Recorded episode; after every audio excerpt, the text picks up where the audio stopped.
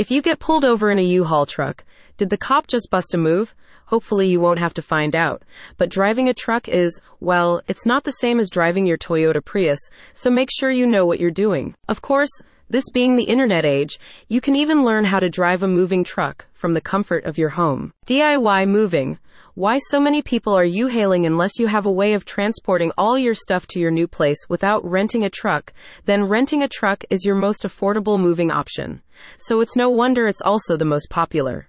With 37.5% of people choosing to rent a truck rather than hire professional movers. You can sense it, can't you? The but, because of course there is one, but this is also one of the more stressful moving options, because well, you have to do everything.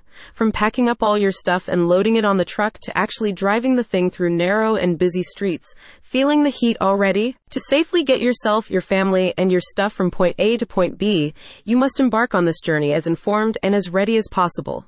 To do that, follow these essential steps. Inspect your vehicle.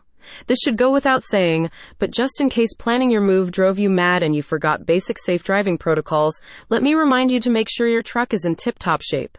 Check headlights and signals, align the mirrors, inspect the air and tires, etc. Also, take photos of any damage and the gas gauge so the rental company doesn't charge you more than they should. Load your stuff strategically. When loading your stuff on the truck, imagine you're playing a life size game of Tetris. However, if you notice boxes disappearing once you complete a horizontal line, you might want to call the X Files or Fringe Division.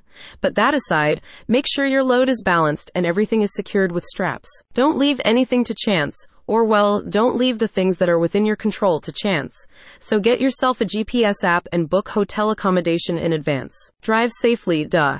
Once you hit the road, remember you're driving a truck which means you're going to have to take it slow, keep your distance, and take wider turns than you normally would. And of course, don't get cocky and try to overtake vehicles. It's better to get there late than to never get there. Get insurance. While staying vigilant will go a long way, accidents happen.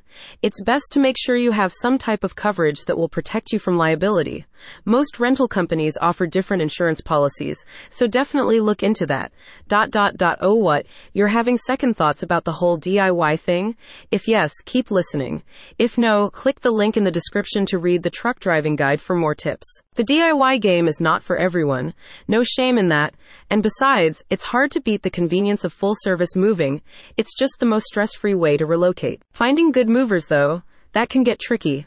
A lot to consider here level of service, rates, reviews, reliability, etc. In the old days, you'd have to pick up a phone, SFX, muffled millennial screaming in the distance, and call companies, and then go door to door, or call friends and family to ask people about these companies. In other words, literal hell. Now, however, you can get seven estimates for free without having to talk to a single human being, online, in person, or over the phone. Movers.com, the guys who wrote the truck driving guide, offer moving estimates from local companies.